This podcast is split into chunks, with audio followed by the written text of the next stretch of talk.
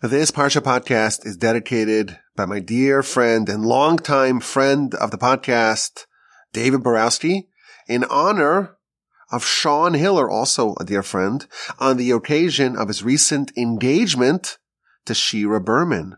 What a wonderful celebration.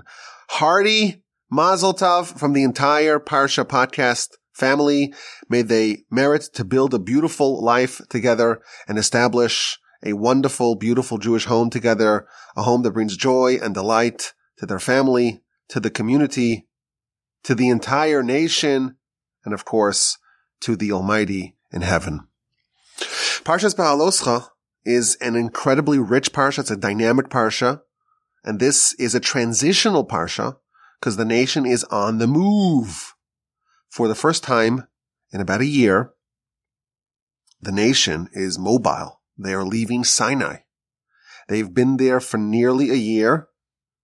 They arrived at Sinai in chapter 18, 19 of, of Exodus. A lot happened over the course of this year. They're eating manna, which descends from heaven every day, twice on Friday, or the volume of two days on Friday. And they're drinking water that's emitted to them from a well, which is inside a stone. And of course, they've had many memorable experiences. The Sinai revelation, Moshe goes up to heaven for 40 days and 40 nights without food or water or sleep. And he does that three times. And he comes back the, with the first set of tablets and the nation is doing this in the golden calf. So he shatters that. And God wants to destroy the Jewish people. And eventually God relents and forgives the Jewish people. And Moshe goes up and gets the second set of tablets. And then they build the tabernacle. And the tabernacle is established. Effectively half of Exodus and the whole Leviticus and the first couple of sections of Numbers have all been in the same location at Mount Sinai. And now the tabernacle has been established and the nation has been organized in precise encampments. There are groups of three tribes in all of the four directions. To the east, you have Judah, Yisachar, and Zvulun. To the south, you have Ruvain, Shimon, and Gad. To the west, you have Ephraim, Manasseh, and Benjamin. And to the north, you have Dan, Asher, and Naphtali. And then in the middle, you have the Levite camp. And the Levite camp is also precisely positioned. In the east, near Judah, is Moshe and Aaron and his sons. In the south, near Reuben, is the family of Kahas, which includes, of course, Korach. We'll meet him in a few weeks. He's going to launch an insurrection against Moshe. And he's going to be joined with his neighbors from the tribe of Reuven. To the west, you have the family of Gershon. To the north, you have the family of Merari. And in the epicenter of it all, you have the encampment of God, the tabernacle, and that too is precisely positioned. Everything is perfectly oriented as per the word of God. And when they encamped, they were laid out in this position. And so too when they traveled. Ka'asher yachanu ken yisou they traveled in formation. And there's a very precise way that they decamped and dissembled the tabernacle and traveled. And if you piece it all together, this is what you discover. It started all with the cloud. They were enveloped really by seven different clouds, Rashi tells us. And the clouds folded up. It's time to move. Now, a lot of things have to happen in rapid succession. This is like the maneuvering of a great army. The cloud first folded up and covered the encampment of Judah. He would be the first to travel. Him together with his other bannersmen, Yisachar and Zevulun. And then we have the trumpets. The Kohanim blew Moshe's two special trumpets, a Tekiah, a Teruah, and Tekiah. And Moshe made the announcement of our Parsha, chapter 10, verse 35. And then the clouds began to travel. And then the first group, the first cohort of Judah, Yisachar, and Zevulun began to travel as well. And then Aaron and his sons entered the tabernacle and began the process of taking it apart. And they removed the curtain that separated the Holy of Holies from the sanctuary. And they covered the ark and the other vessels with the special covers that would sheath these vessels for the duration of the journey. They placed it upon poles. And then the Levites came in and they dissembled the rest of the tabernacle and they placed them upon the special wagons that the princes donated in last week's parsha. And they followed And then for the second time, the Kohanim blew Moshe's two special trumpets. And then Ruvain, Shimon, and Gad traveled. And then Kahas lifted the ark and the other vessels that were covered and carried them on their shoulders. They cannot benefit from the wagons. They have to carry it manually. And then Kahas, the family of the Levites, Moshe and Aaron and sons traveled. And then the Kohanim blew the trumpets a third time, and Ephraim and Co traveled, and then a fourth time, and Dan and Co traveled. A very precise maneuvering of the camp, how it is assembled, how it is situated, how it is all laid out when they are, when they are stationary, and what is the precise step by step protocol of them disassembling, cleaning up, packing up, and leaving. Very precise, very regimented. And this is all coming to play in our Parsha. The nation is going to move. And there are a flurry of things that happen in rapid fire succession in our Parsha, both prior to the nation's departure and after they travel and they encamp again, a lot of things happen. And that is what I want to focus on in this week's Parsha podcast. It's like a smorgasbord of interesting subjects. It's an amazing packed Parsha. So many sumptuous subjects to tackle. We're going to focus on some of the events that surrounded the nation's maiden journey from Sinai. They've been there for almost a year. And now it's time to leave. Let's begin by looking at a very unusual feature that's found in our Parsha. Of course, the Torah is written with letters, Hebrew letters, of course, the 22 letters of the Hebrew alphabet. And it's pretty uniform. You know, it's, it's black ink atop white parchment broken out into paragraphs and it's just the letters. But there are a few parts of a Torah scroll that are unique, that are different, that are different than standard letters. So for example, in 11 instances in the Torah, there are dots, not letters, dots above or below the letters of a given verse. Every kosher Torah scroll has these. Another scribal oddity is the big and small letters. This is true not only in the Torah, Throughout the Tanakh, there are big and small letters. It's an interesting factoid. Every single one of the 22 letters of the Hebrew alphabet appear at least once enlarged, a larger font, if you will, at least once in Tanakh. You have another oddity that we will read in a few weeks, Parshas Pinchas, and that's the Vav Katia, the cut up Vav. There's a Vav, which is one of the letters of the Hebrew alphabet, the sixth letter. And there's just a white line of parchment intersecting this letter in the word shalom, the beginning of Parshas Pinchas. And that feature appears exactly once in the 304,805 letters in the Torah. Only once is there this feature of a letter that is deliberately cut up. Typically, if a letter is cut up, if part of the ink is missing, that Torah scroll is invalid. But here it's the opposite. If it's not cut up, then it's invalid. So, of course, every time we have this oddity in a Torah scroll, there's a reason for it. And it's part of the tradition going back to Moshe. And it has to be done like that. And it, of course, conveys a lot of ideas. Our Parsha contains a scriptural oddity that appears only once in the Torah, really twice, but it's both in our Parsha. And that is the inverted, the backwards facing nuns. What's a nun? A nun is a letter. It makes the N sound, as in Nancy and November. The N sound, N, nun. It corresponds to the number 50 in the Gematria system. In our Parsha, we have two verses that before the first verse and after the second verse, you have two standalone letters, the letter nun, but facing the wrong direction, almost like a mirror image of what an ordinary nun looks like. And again, these are not part of words, just standalone letters. And this in itself is completely unprecedented. You don't have random letters in the Torah. Every, every letter that appears in a Torah scroll is part of a word.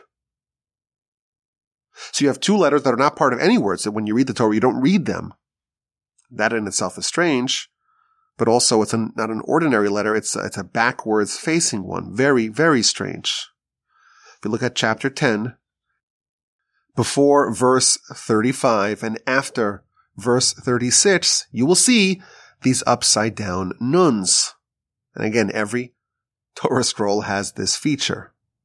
Why are there backwards facing nuns in our parsha? That question is asked by the Talmud. The Talmud in the book of Shabbos on page 115b going into 116a says the Talmud, this section in the Torah the Almighty, when he wrote the Torah scroll, and he instructed Moshe to, to write it for us, he placed little signs above and below these verses. And why did he do that, says the Talmud? Talmud offers two, two reasons. Number one, to tell you that these verses are out of place. These verses are telling us what Moshe would say when the nation began to travel and what Moshe would say when they encamped. Two verses describing what Moshe would, would recite, what he, what he would say when the assembly happened and the nation began to travel.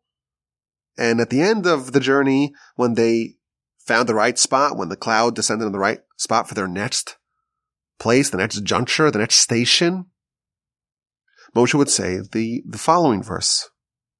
This, says the Talmud, doesn't really belong in our parsha. It really belongs in chapter 2 of the book of Numbers. Right now we're in chapter 10 of the book of Numbers. And these two verses, they're really out of place.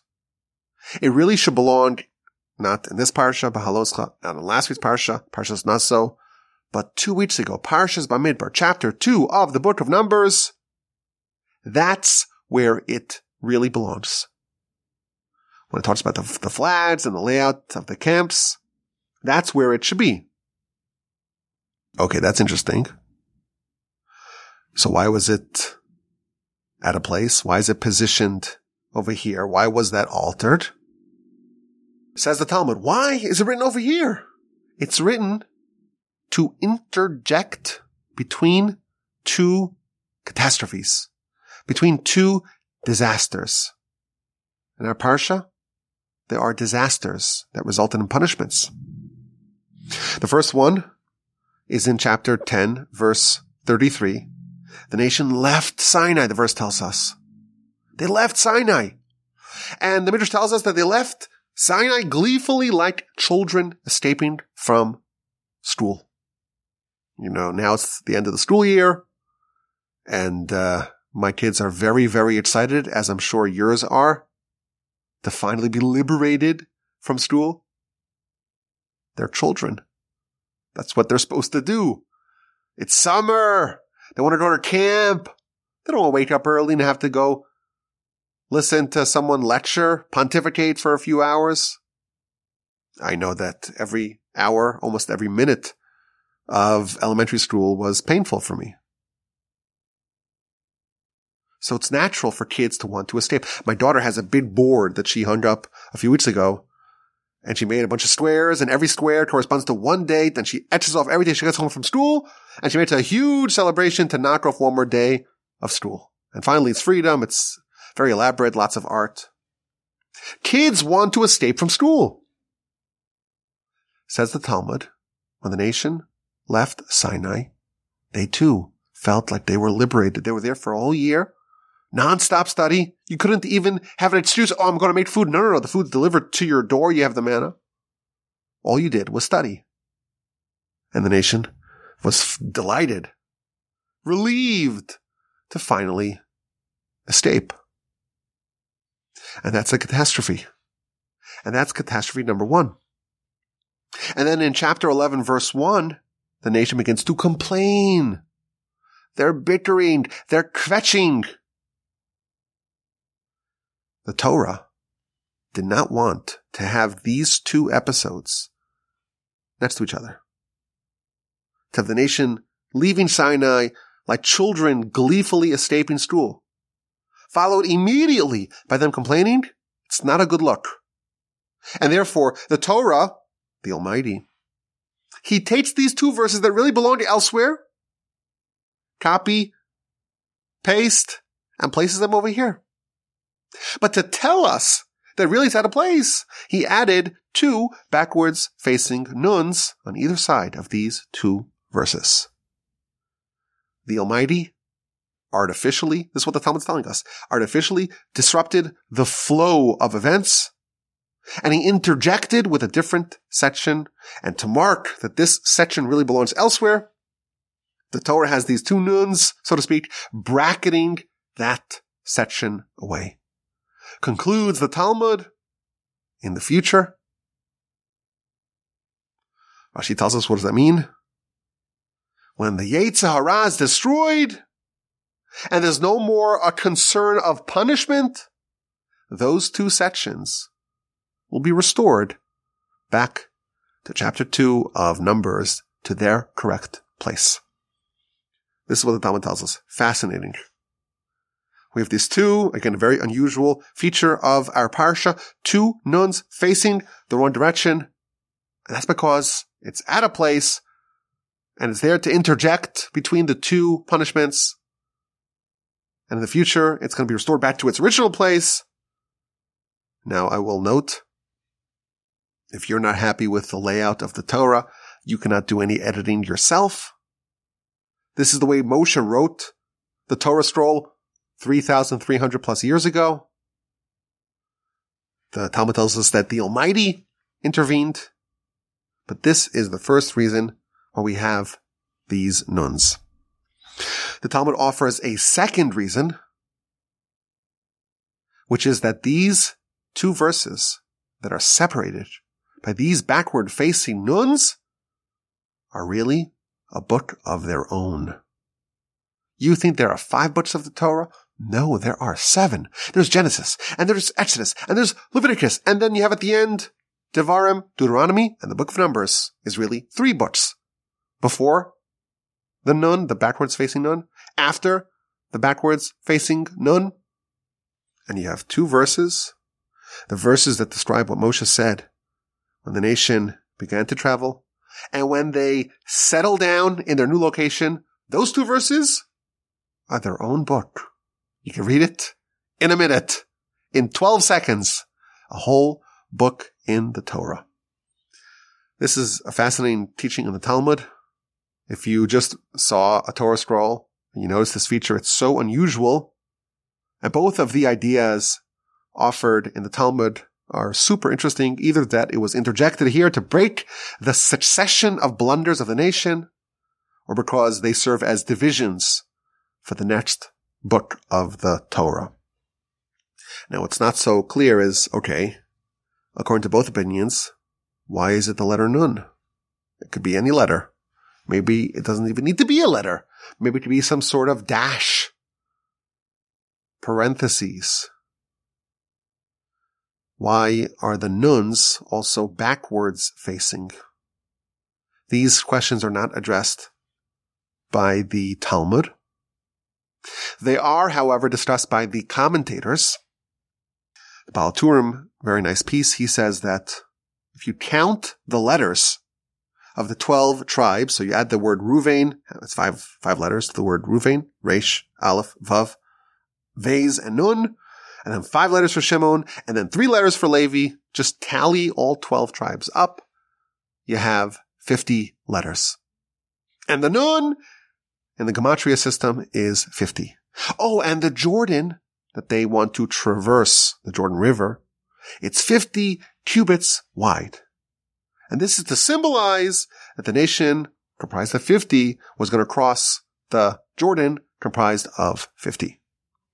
Very interesting. Another idea that he brings is that if you count, listen to this, you count the amount of paragraphs between where this section is and where it should have been in chapter 2, verse 17 of Numbers. Just count the amount of paragraphs. It's 50 paragraphs earlier. The correct location for these two verses is 50 paragraphs earlier. And therefore, the letter nun, which corresponds to the number 50, that's why it's the letter nun. Oh, and if you just had the letter nun, you would think it's 50 to the future, 50 paragraphs ahead. And therefore, it's backwards facing to tell you that no, it's 50 paragraphs earlier, not 50 paragraphs later. Now, there are other commentators here as well. I, I won't tell you about this. I'll encourage you to read it. It's a very long piece. There's a very, very Kabbalistic comment by Rabbeinu Bechaya. Very advanced. It is a subject I will tell you that we did speak about in the past, but he weaves it all together very beautifully. The Maharsha tells us that the letter Nun always symbolizes downfall. The word nofel means to fall, and it starts with the letter Nun. And therefore, if we're talking about these blunders, these mistakes that the nation made, you put a letter nun, and it's facing backwards to reverse the fall. Oh, and according to second opinion, that tells us that it's a standalone book.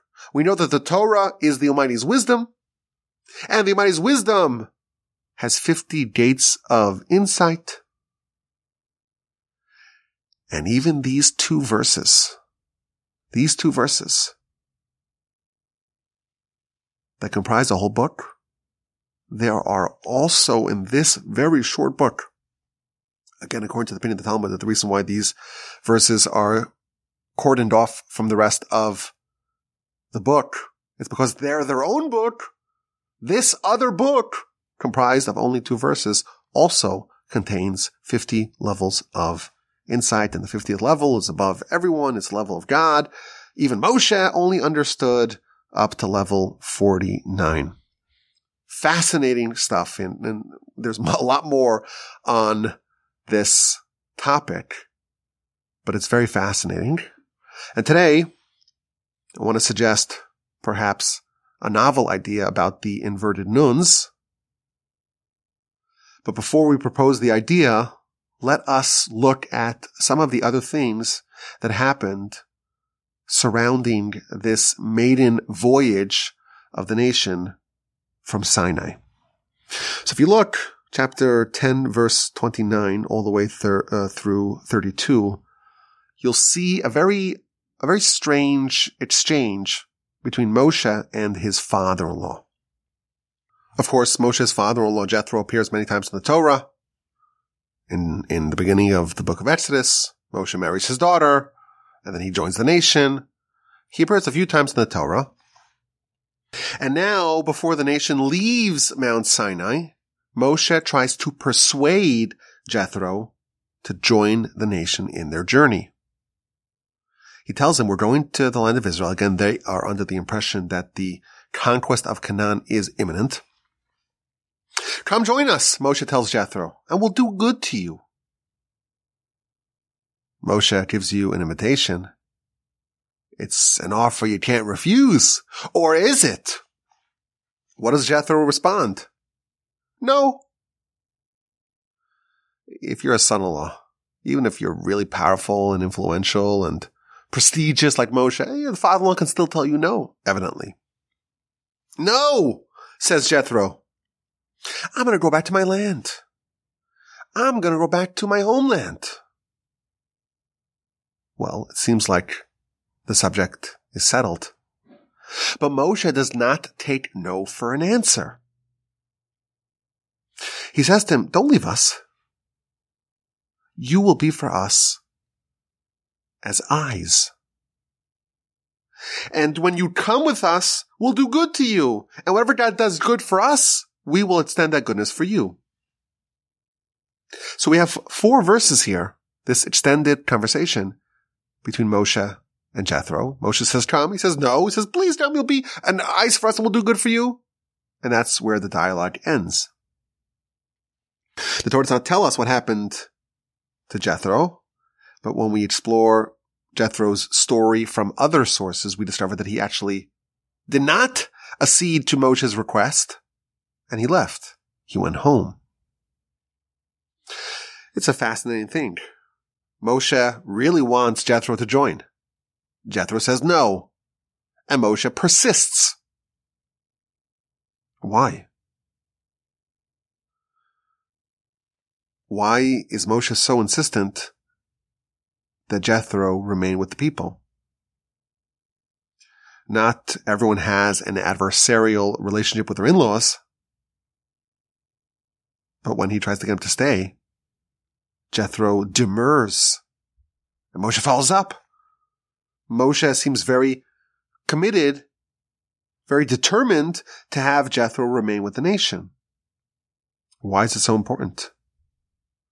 Moreover, Moshe tells Jethro, you will be for us the eyes. You'll serve as eyes for us. So what does that mean? Rashi offers a whole bevy, a plethora of explanations. You will enlighten us. You'll be precious to us. Still, it's a very interesting use of term. Moshe is deeply invested in Jethro's staying, and when Jethro objects, Moshe pushes his case. You know, typically we're told that you're not supposed to push your case too hard. We, we don't run red lights to make the flight. When you see pushback on your plan, it may be the Almighty telling you, well, maybe try something else.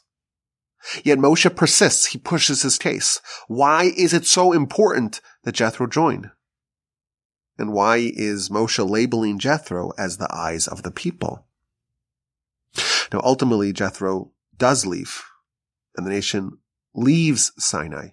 And they leave gleefully like children escaping school. And then we have the section with the two backwards facing nuns and chapter 11 begins and the nation is experiencing spiritual bankruptcy. All hell breaks loose. They start complaining. We're going too fast. Uh, they're like looking for something to complain about. And then a fire consumes some at the edge of the camp. And then verse four, they complain for meat. They're craving the meat. They remember the fish and we remember the meat. And what about the wet watermelon? What about the garlic and the onions and the cucumbers that we used to eat in Egypt? And now we're so sick and tired of the manna. They've been eating manna for a whole year and no one's complaining. And now they leave. Chapter 11 begins. Spiritual bankruptcy. And they start to complain and to kvetch and to be nostalgic for Egypt. And we used to have all this meat and all this fish and the cucumbers. They're lamenting the Exodus. They're regretting the Exodus. We remember all the delectable food in Egypt. And these foods in particular, Rashi tells us the manna was a magical food. It would take on the flavor of whatever food you imagined, except for these five foods. These five flavors you cannot port over to the manna. And the nation starts complaining. And it's kind of jaw dropping. The nation was enslaved in Egypt. They were tormented and oppressed and suffered unimaginable torture. And now they have manna. It's a very wonderful and convenient food. But they don't have the, the flavor of the onion and the garlic and the cucumber and the watermelon and the leeks.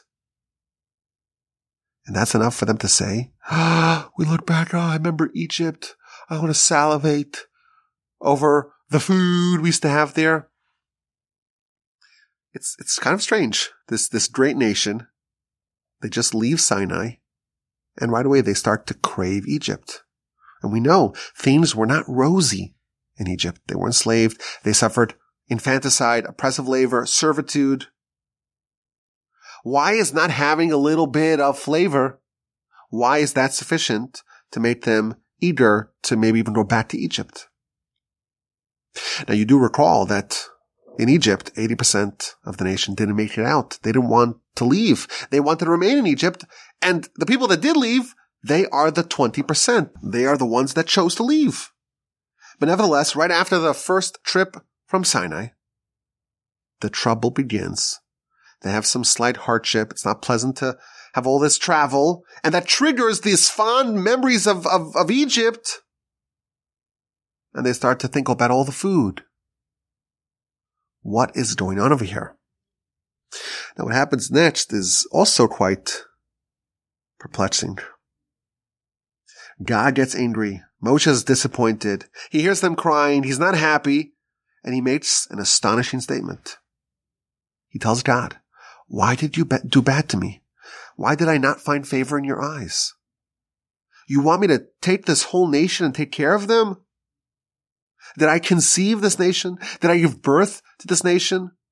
Am I like a parent, like a mother to this nation? They all want meat. How am I supposed to deliver meat for this whole nation? I cannot bear the weight of this nation myself. I can't do it. You want me to be the sole leader of the people? I can't. So if they're going to remain the way they are and it's just me over here, just kill me, Moshe says. Unbelievable verse. If you, you're insisting on doing this to me, just kill me. The nation leaves Sinai and things devolve very rapidly.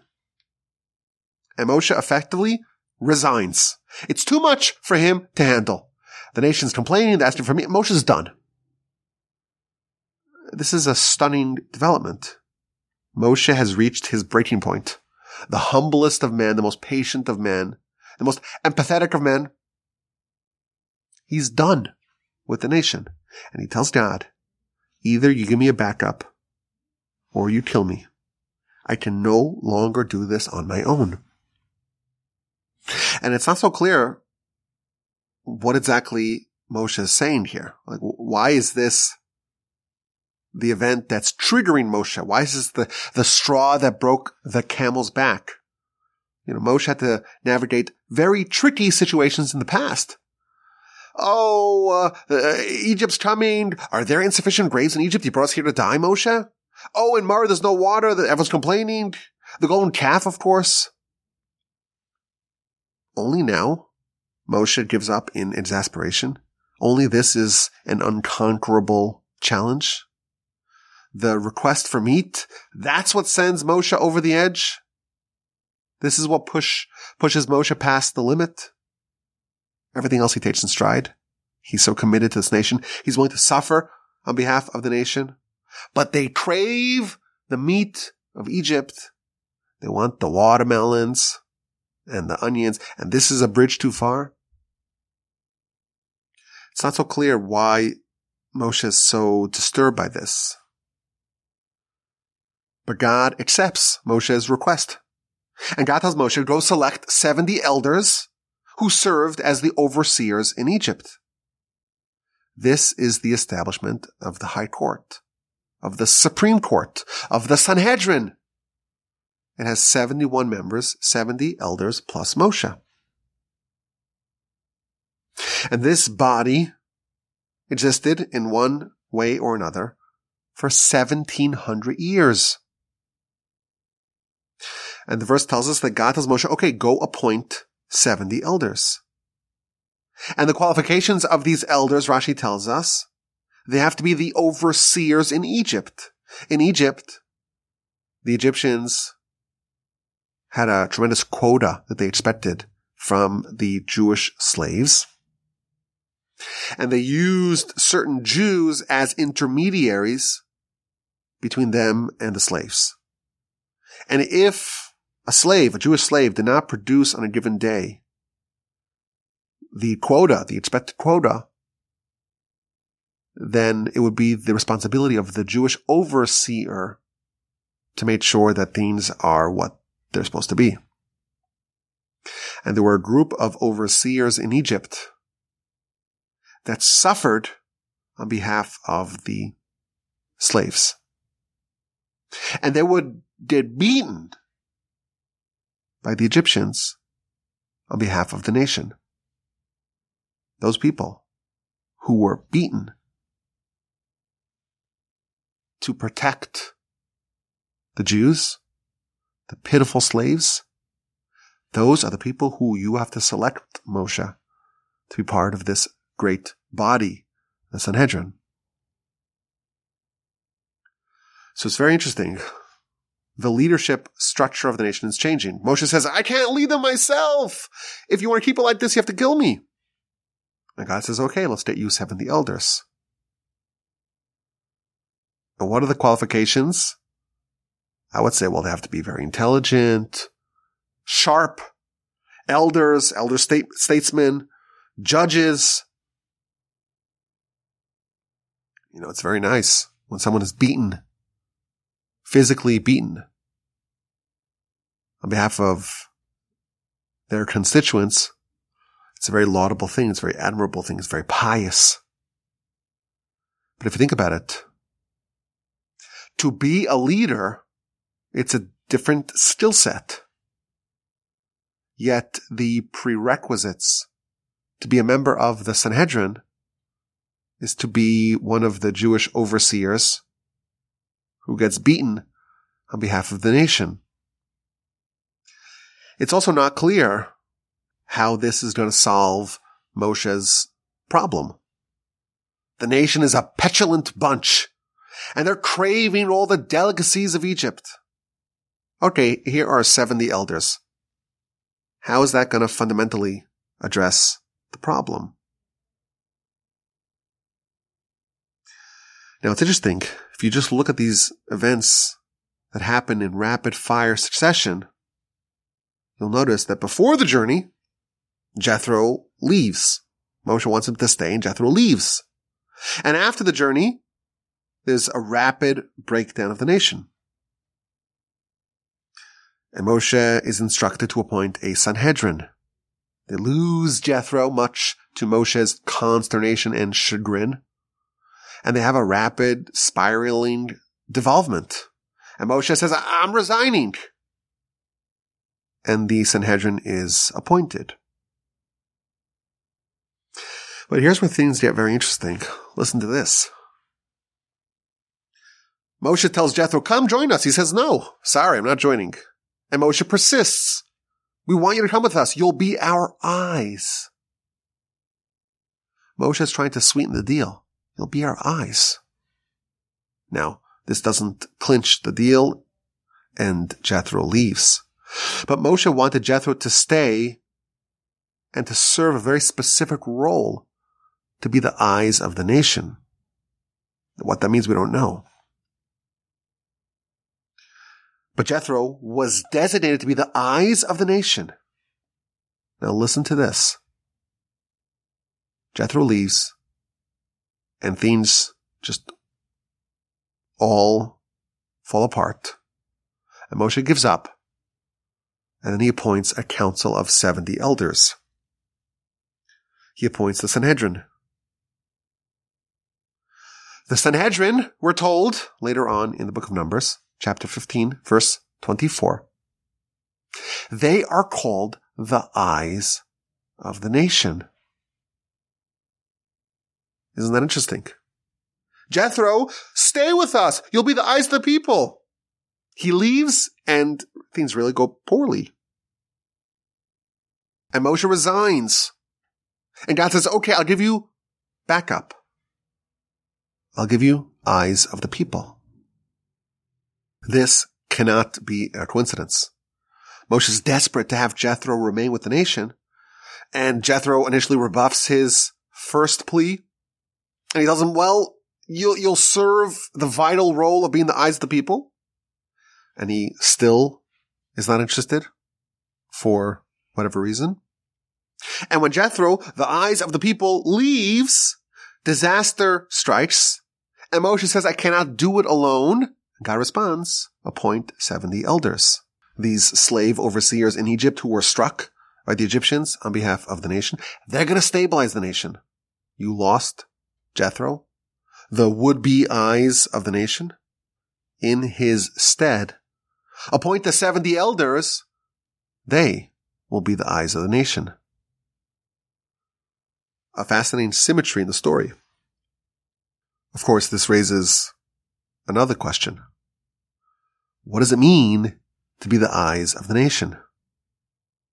And how exactly do both Jethro and this council of 70 elders, former slave overseers in Egypt, the Sanhedrin, How do they qualify? I want to suggest an approach. The nation spent years, decades, centuries in Egypt. And it was very unpleasant. And it went from okay to less than okay to bad to downright awful. And they were saved. And there were miracles And the Exodus. The ten plagues. It's time to go. 80% stayed behind. 80% could not muster up the courage to leave. They were too entangled in Egypt to leave. Only 20% made it out. These were the people with a very strong Jewish identity. They remembered Abraham, Isaac, and Jacob and this whole dream of being an independent nation and going back to the land and fulfilling the Abrahamic destiny. These 20% they retained the ember of Abraham and they were worthy of redemption. And they left. And God manipulated the Egyptians to follow in hot pursuit. And there's the standoff at the sea, and the sea splits, and the nation walks in dry land amidst the sea wall. The Egyptians are defeated, both in Egypt and now at the sea. And the nation travels to Sinai, and they eat manna, drinking water from rock. Things are swell. And then they have the Sinai revelation, this event that changes all of human history. And it seems like they have placed sufficient distance between their current selves and their former selves. There's no longer any connection between these people and Egypt. They have removed, eviscerated, evicted any association that they had previously harbored to Egypt from within them. They're in the clear. The enemy has been defeated. And you know what? They spend an entire year at Sinai. And all seems well. And Jethro joins. Jethro has an interesting background. He used to be a high official of, of Pharaoh. He was part of Pharaoh's council. And when Pharaoh proposed the policy of Jewish genocide, Jethro objected and he opposed this plan. And as a result, he had to flee and he went to Midian. But he was Egyptian by birth and background. And when he heard about the downfall of Egypt, Rashi tells us in chapter 18 of Exodus, he suffered some goosebumps of sadness. He still had some association with Egypt, but now he's with the nation. And the nation leaves Sinai, and all manner of problems surfaced.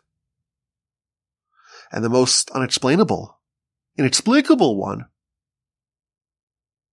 the most egregious, is that they began to long for Egypt. We remember those juicy watermelons and the leeks and the onions of Egypt they begin to have this inexplicable nostalgia for Egypt.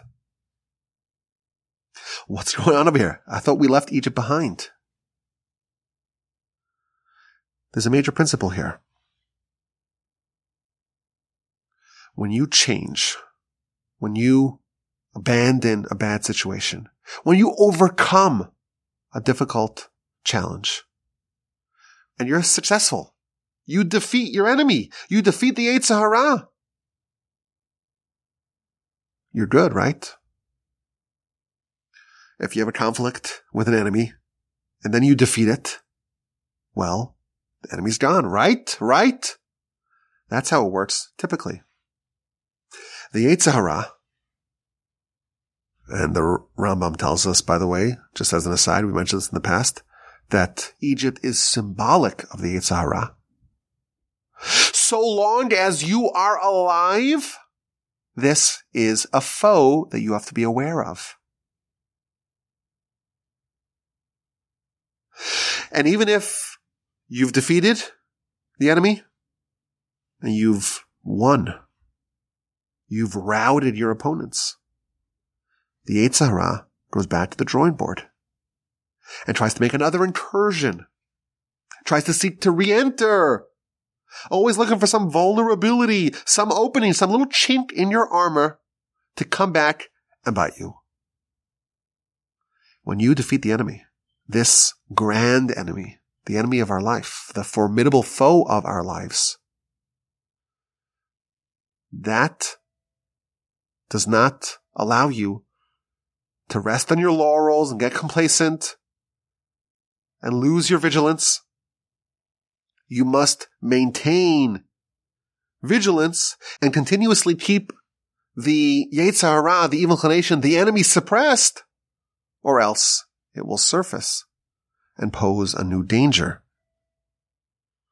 And specifically when you are in a transition space, you know, when they're at Sinai, things were fine. But whenever they leave Sinai, whenever you're in a transition space, whenever you're in an unsettled state, that's always a point of vulnerability. The Midrash tells us that the Yetzer Hara sits at a crossroads when you're traveling. You're more exposed. You're more vulnerable. And you perhaps can be attacked. That opening can be exploited by the Yetzer Hara. And that enemy that you defeated can rise again to threaten you. And we'll see what happened. They leave Sinai. And immediately they're vulnerable. And they start to complain. And where's the meat? And where's the onions? At Sinai, they became a cherished nation, a kingdom of priests, a holy nation. And now they're, they're craving the legendary, memorable Egyptian cuisine that association they had with Egypt that they thought they defeated. Somehow it resurfaced. Somehow it reared its ugly head.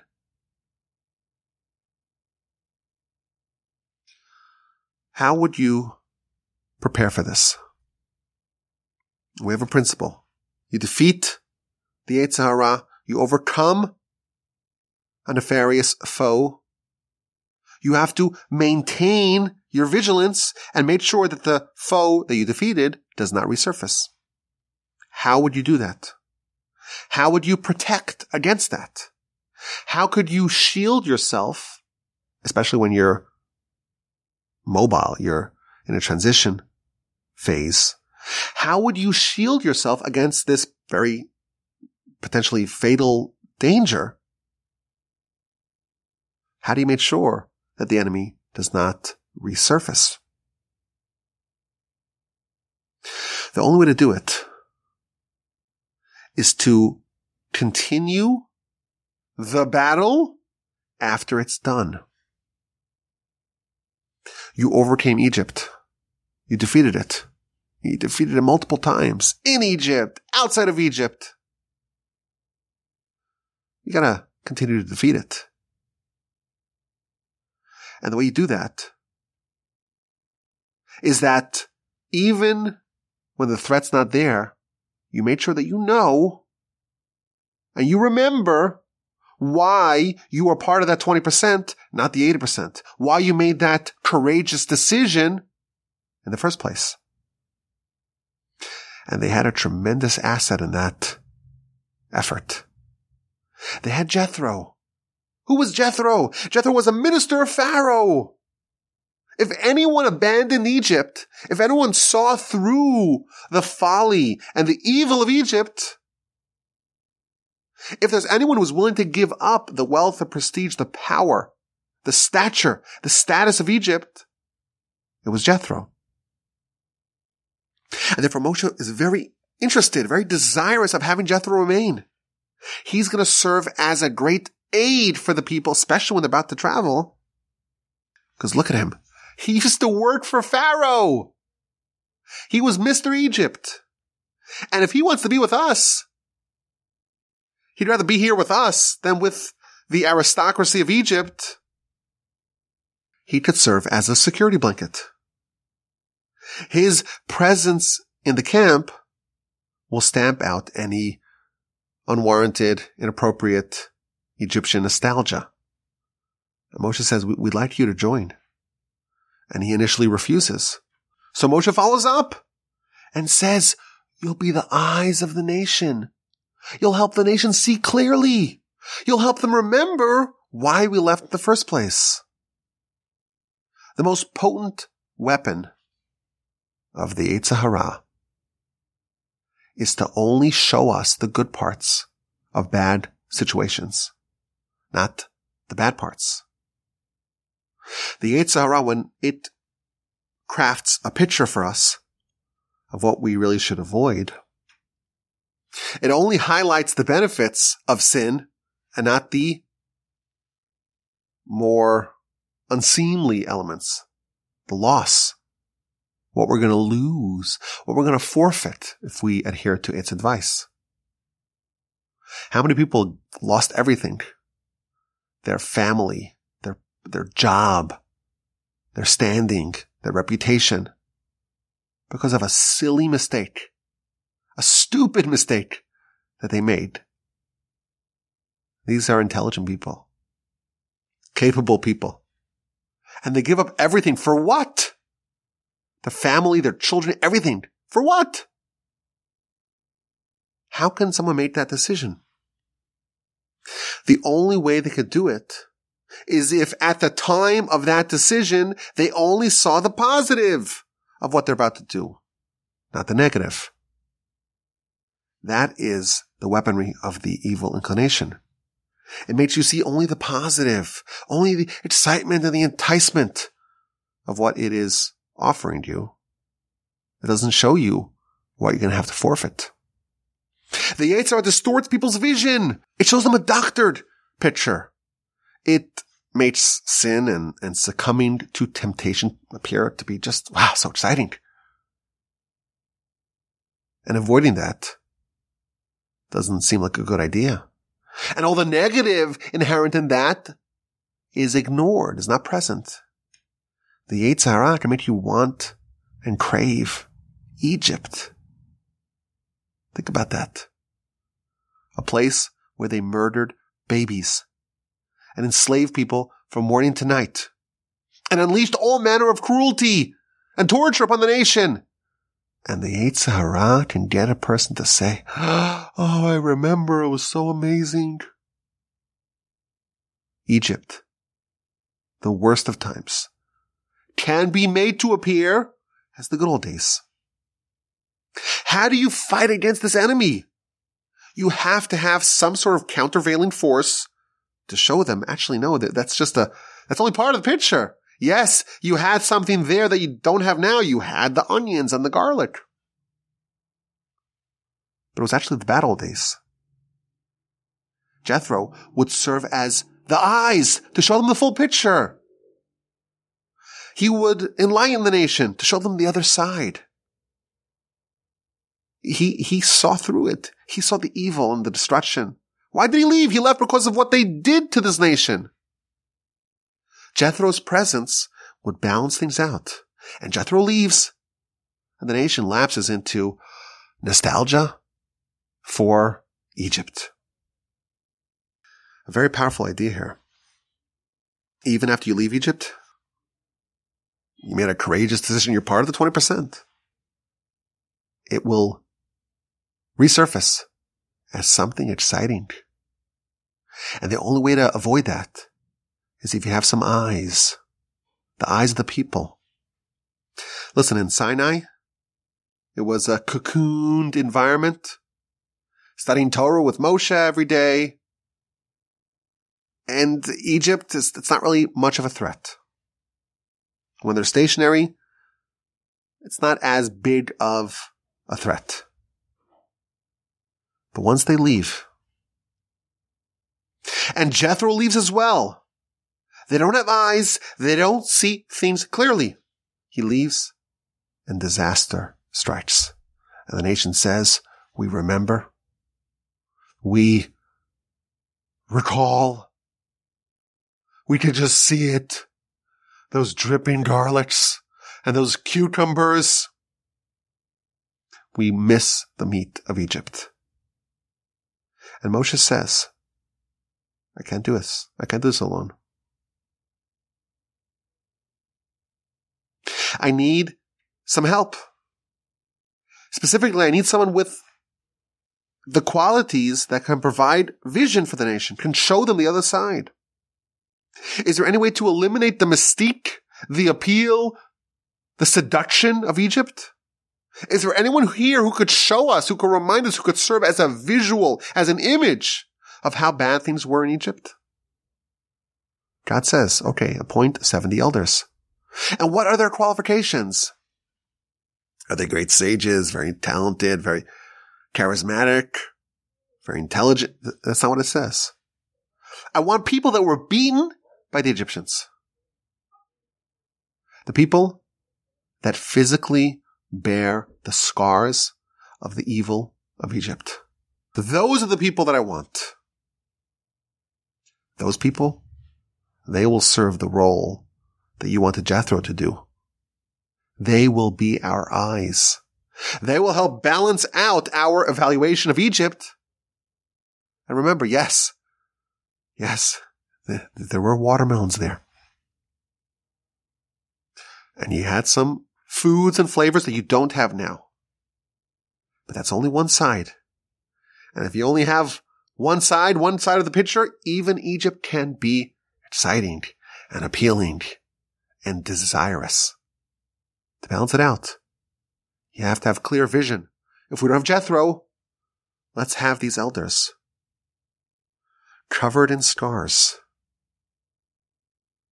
withered, beaten by their experience in Egypt. They're leaders. And if everyone sees them, that will stamp out the appeal, the drive, the excitement to go back to Egypt. Jethro, Moshe wanted him to stay because he would fulfill a very vital role to help the nation see the other side, to counteract the fiction that the Yetzer spins that Egypt was a place where we sat down and ate meat and munched on watermelons. In the middle of this, we have the backwards facing nuns. And the nun, we're told, it symbolizes falling, faltering. What do you do to avoid faltering? You have to look back and look back with both eyes and recall the devastation of your previous self. If you don't do that, you are at a risk that you will fall. You are at a risk that you will lapse into your previous pattern of behavior. The Yetzer Hara is not our friend. He distorts our perception. And he could take the experience of Egypt and distill it and crystallize it into a place where we ate meat that were flavored with onions and garlic. And we had some nice vegetables on the side, some cucumbers. And when we're done, we had a nice dessert of watermelon. That is the Egypt that the Hara presents for us.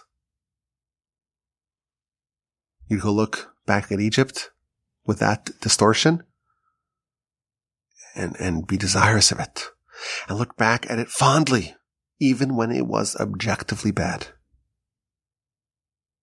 Now, the Talmud tells us, eventually, when the Yetzer is defeated, this story could be changed.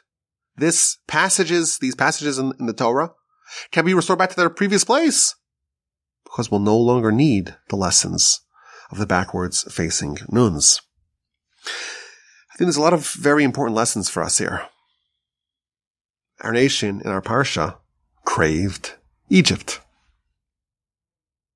Pharaoh, Egypt, we're told is symbolic of all the challenges that we have with the Yetzer Hara. And we learned a lesson. When you overcome something, you defeat it, your job's not over. You have to prevent it from bubbling to the surface again. And the Yetzer Hara has a superpower, and its superpower is to not allow you to see things clearly, to blind you to the reality, to make you nostalgic for what you left even if it was objectively bad. People go back to their abusive exes. Why?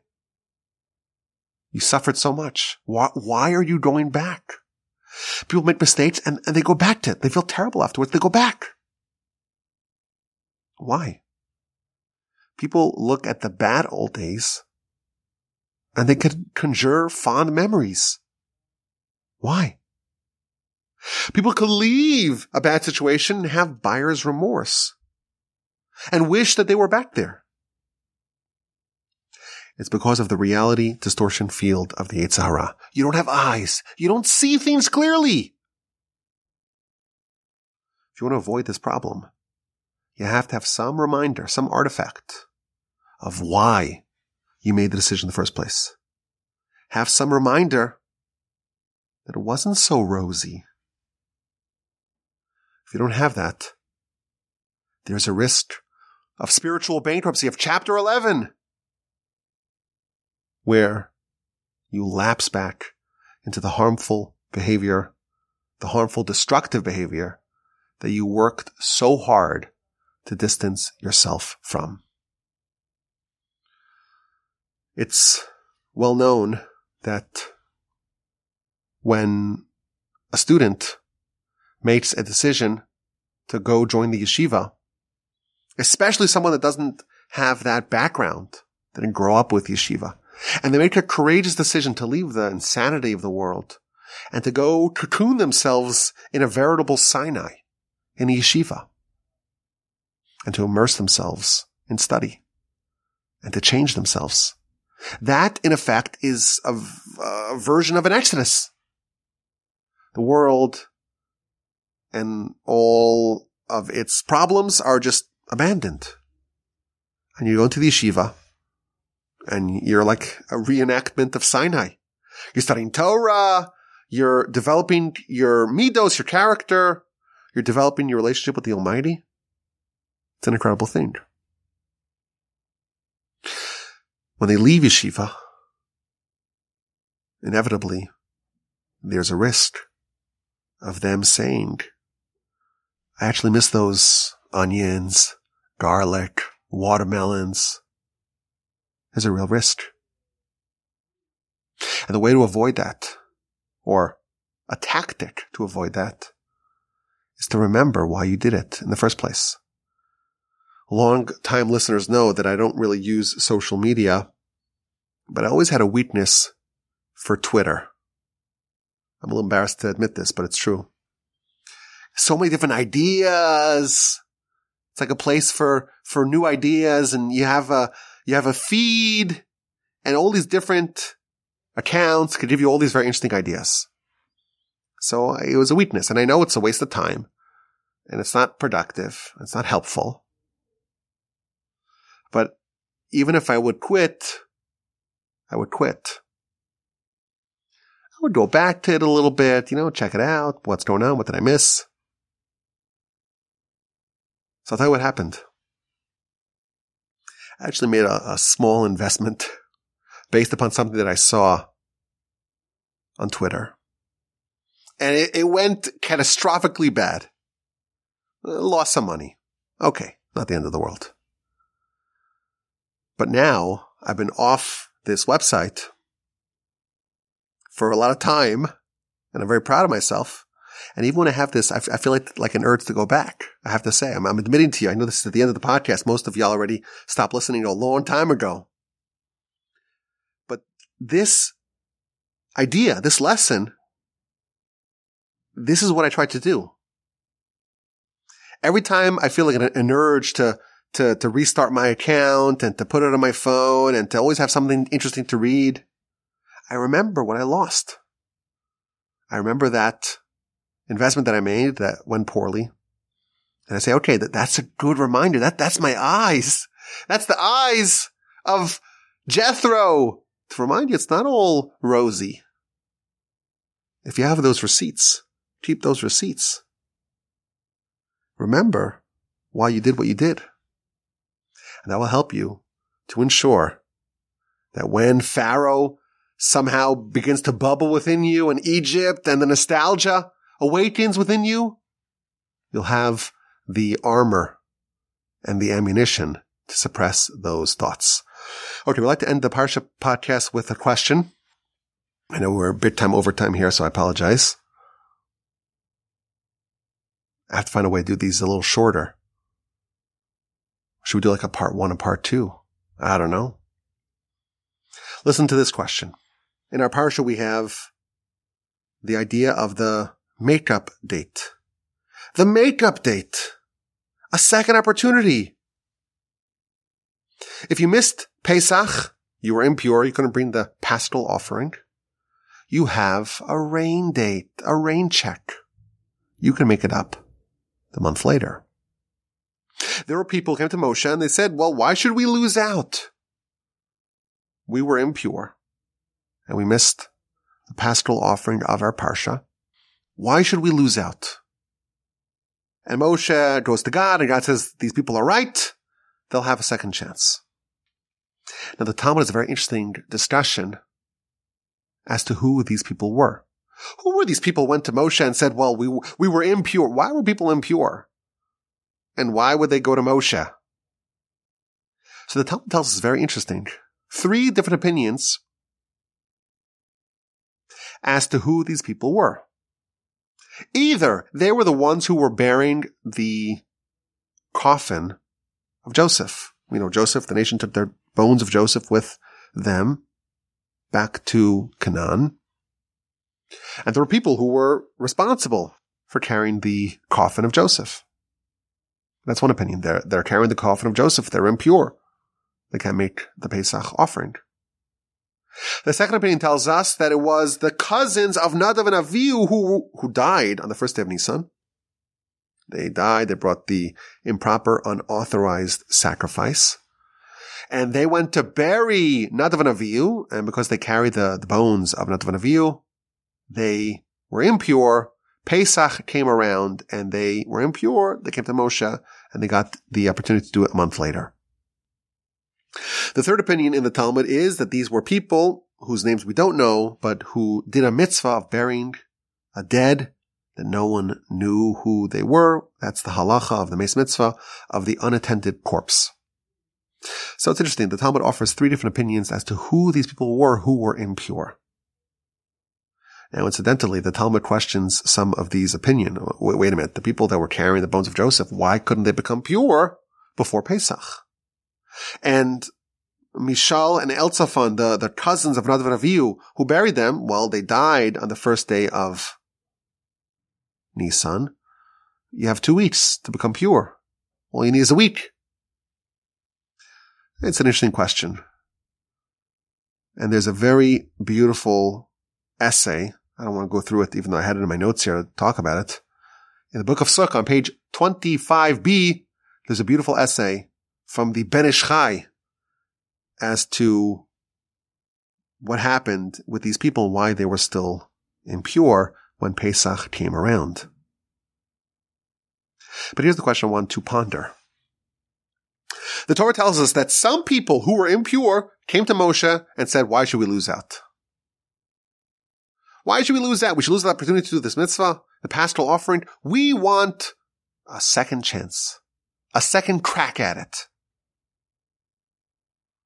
And the Talmud says, well, who were these people? Either they're the ones who were carrying the bones of Joseph, or the cousins of Nadav and Avihu who were burying them, or someone who buried a meis mitzvah, who buried an unattended corpse. Three answers the Talmud offers. All of those three were doing a great mitzvah. The Talmud could have said, well, who was it? It was some random person who touched a dead body. It was a random person who was in the room, in a tent, in an enclosure, at the same time as a dead body. Like, why is the Talmud trying to figure out who it was? And it offers three different answers. Why can it be? Well, there's, there's loads of people who are always becoming impure. Why does the Talmud have to find people that were doing a mitzvah and became impure as a result, and they were the ones who came to Moshe with this question, why should we lose out? Evidently, the only kinds of people that would qualify to fit into this story are people that were impure due to a mitzvah. And the question is why? And there are some answers very quickly. There's an idea that if someone does one mitzvah, they are impelled. They feel an urge to do a second mitzvah. And thus, perhaps you can say from the fact that they were so desirous of doing the paschal offering, it must be that the only reason why they were impure was due to a mitzvah. Alternatively, these people come to Moshe and say, well, why should we lose out? Why should we lose out? You should lose out because you're impure. Life's not fair.